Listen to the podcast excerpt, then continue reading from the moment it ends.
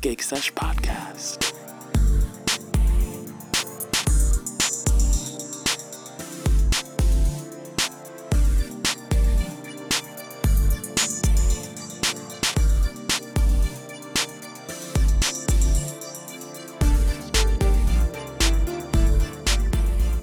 Thanks for tuning in to the GigSesh Podcast. GigSesh gives you access to professionals outside your network who provide invaluable advice and open doors.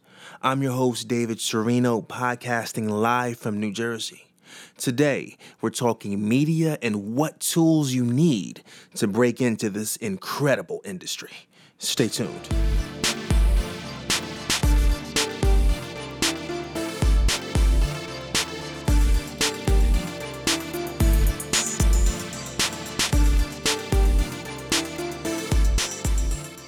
This is the GigSesh Podcast. GigSesh is changing the way professionals grow their network and gain access to career advice and job opportunities.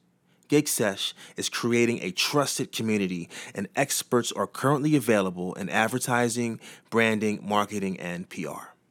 Experts set their own rate, and some or all of their fee is donated to the charity of their choice. Users browse the available experts and then request to schedule a 15-minute call. We have to run the break, but when we get back, we are chatting with Allison McGevna from HelloBeautiful.com.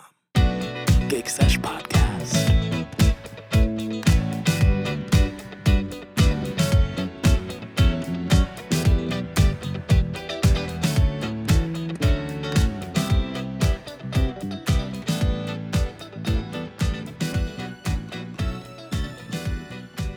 And we're back with GigSesh Podcast. I'm your host, David Serino.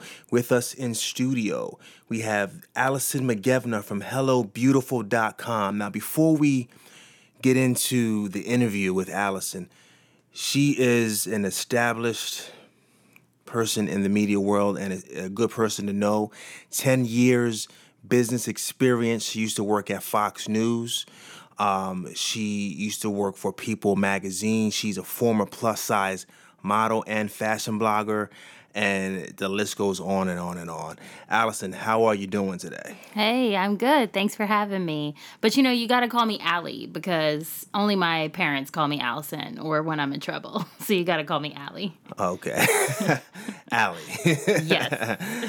Okay. So, I mean, you have an impressive resume. I mean, Fox News, People Magazine, fashion blogger, used to be a former plus-size model for Dorothy Combs, 10 years in the business. I mean, that's pretty impressive. You want to kind of expand on a little bit of background of... Yeah. Well, I started out, I was really interested in journalism.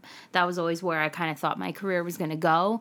But I've also always really been interested in fashion. And so I've really had a career where I kind of pursued all my different interests. I worked at FoxNews.com for 5 years as their entertainment editor. So I was not a political editor there. Just putting that out there.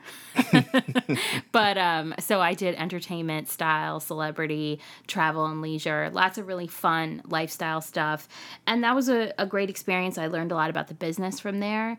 Then I started fashion blogging and my career took off as a plus size model. I was working for clients like Ashley Stewart and Monif C, just a lot of big names, really exciting time. So that was great. I spent a couple of years doing that. And then my journey really brought me back to Hello Beautiful, which has really been probably the most exciting time in my career. Wow, very impressive. Very impressive. Now, speaking of Hello Beautiful, kind of getting back into how from being a former, plus-size model, fashion blogger, and then I believe you also majored in African-American history. Yeah. And that brought you back into what you are now, which is editor-in-chief of the internationally known site, HelloBeautiful.com. What was the road you had to take to get to where you are now?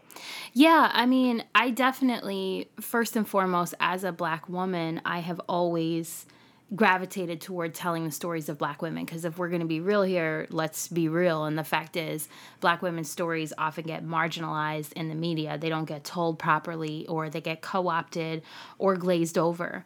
So I always knew that I was going to tell Black women's stories going back to college.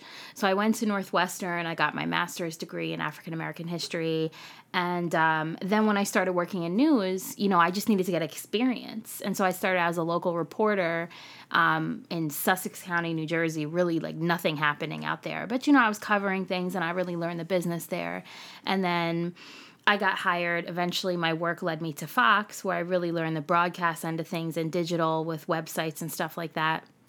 And then Fox was really great to teach me the business, but I knew that Fox wasn't necessarily the demographic that I was looking to work in. It wasn't the demographic of stories that I was going to tell. So I just, you know, being a plus-size model really afforded me the opportunity to take some time and really think about how I was going to return back to telling women's stories. So when Hello Beautiful approached me, or, you know, recruiter approached me for the job at Hello Beautiful, I was really excited because I had been a fan of the site.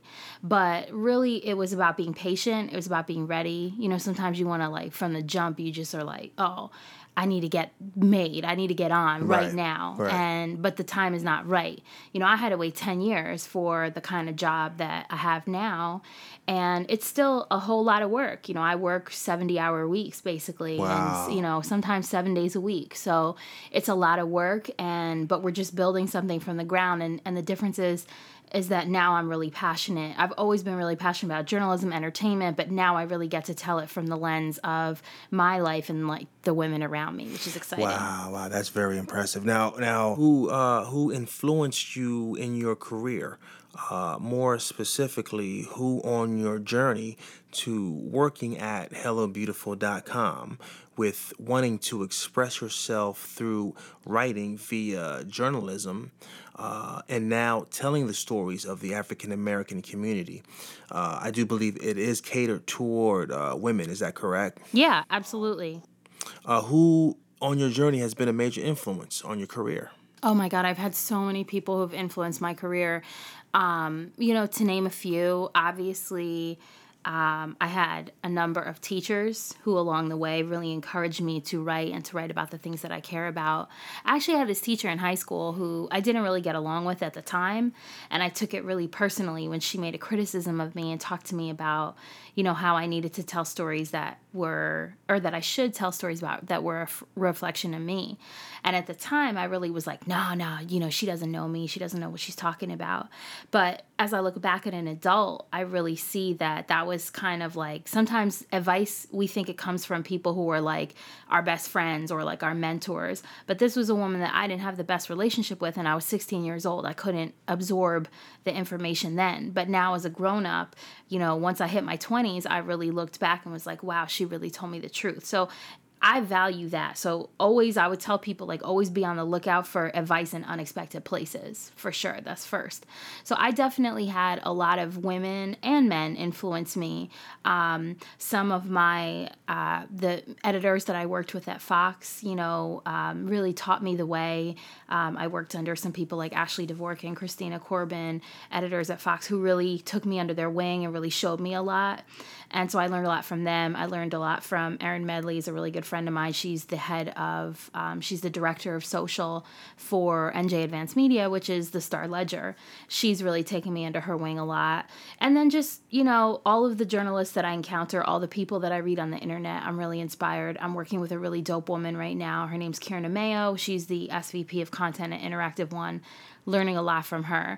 So I've learned a lot of people from a lot of people along the way in a lot of different industries. But, you know, like I said, advice doesn't always come how you think it's going to come. Now that kind of leads me into the next, you know, question, actually. Like, how important of a role has your network and mentors actually been in your career to, you know, to kind of like guide you to where you are actually right now? Yeah.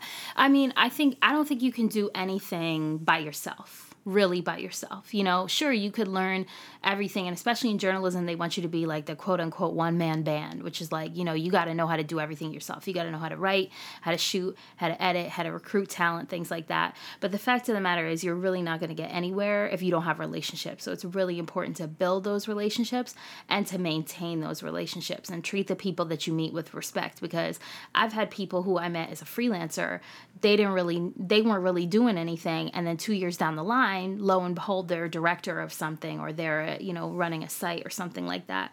So you really got to keep close with the people that you meet, keep in touch with the people you meet, follow up. When you get a card, follow up. Because really this business, especially any business, but really, really news and media, it's about who you know.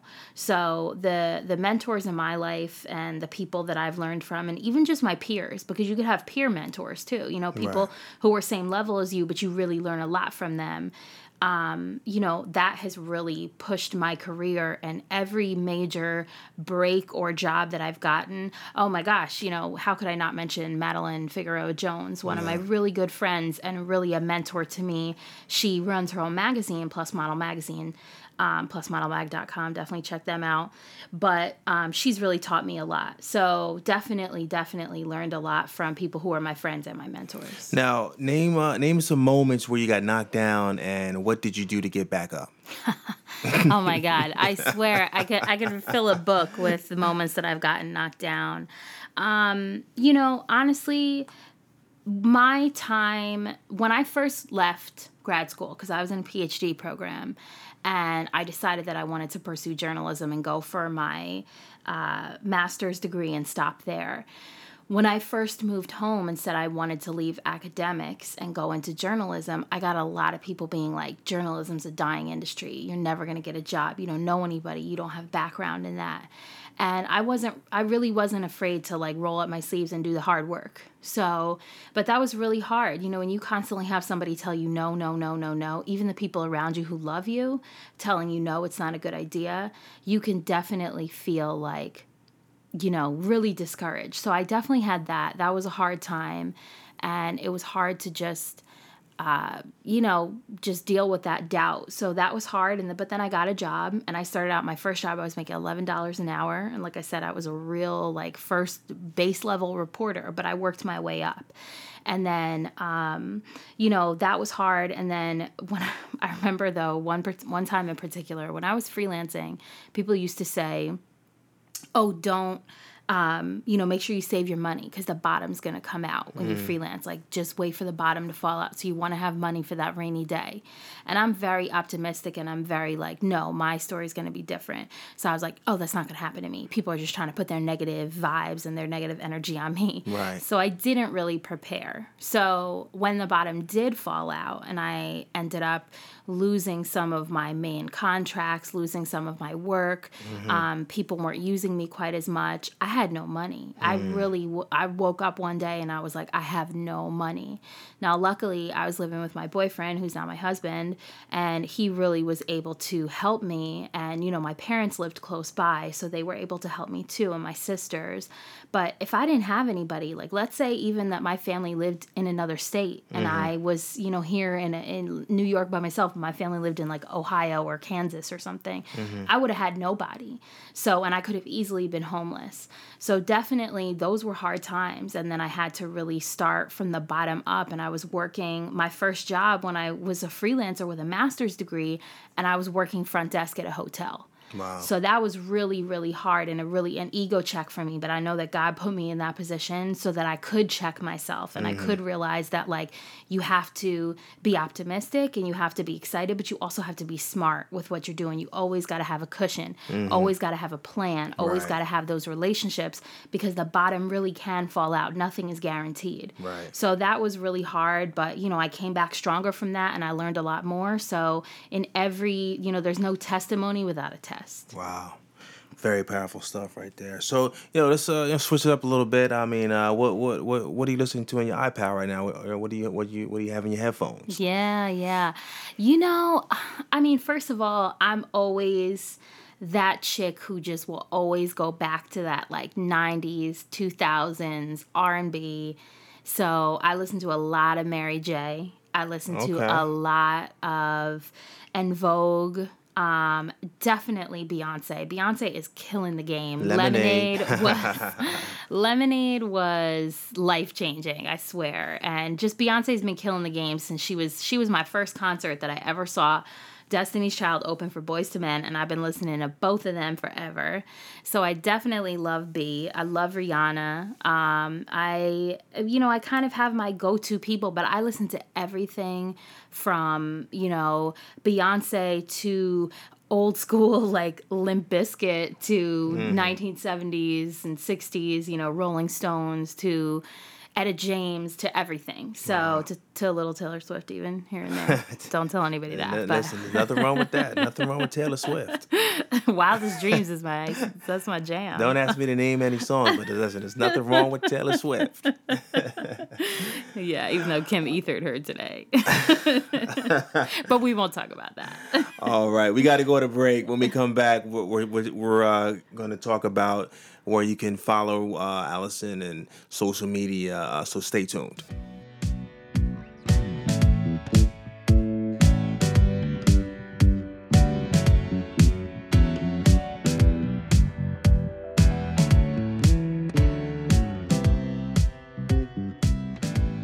Gig Sesh Podcast. I'm your host, David Serino. Allison, thanks so much for the interview and the wonderful insight, incredible information. Where can they find you? Yeah, you can definitely find me at AlisonMcGevna.com, and last name is McGevna.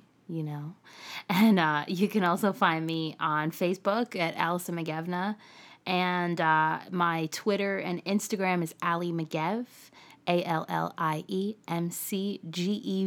And we have a lot of fun there. My Snapchat's the same name. The Snapchat can be real crazy sometimes, but it's worth following me. We have fun.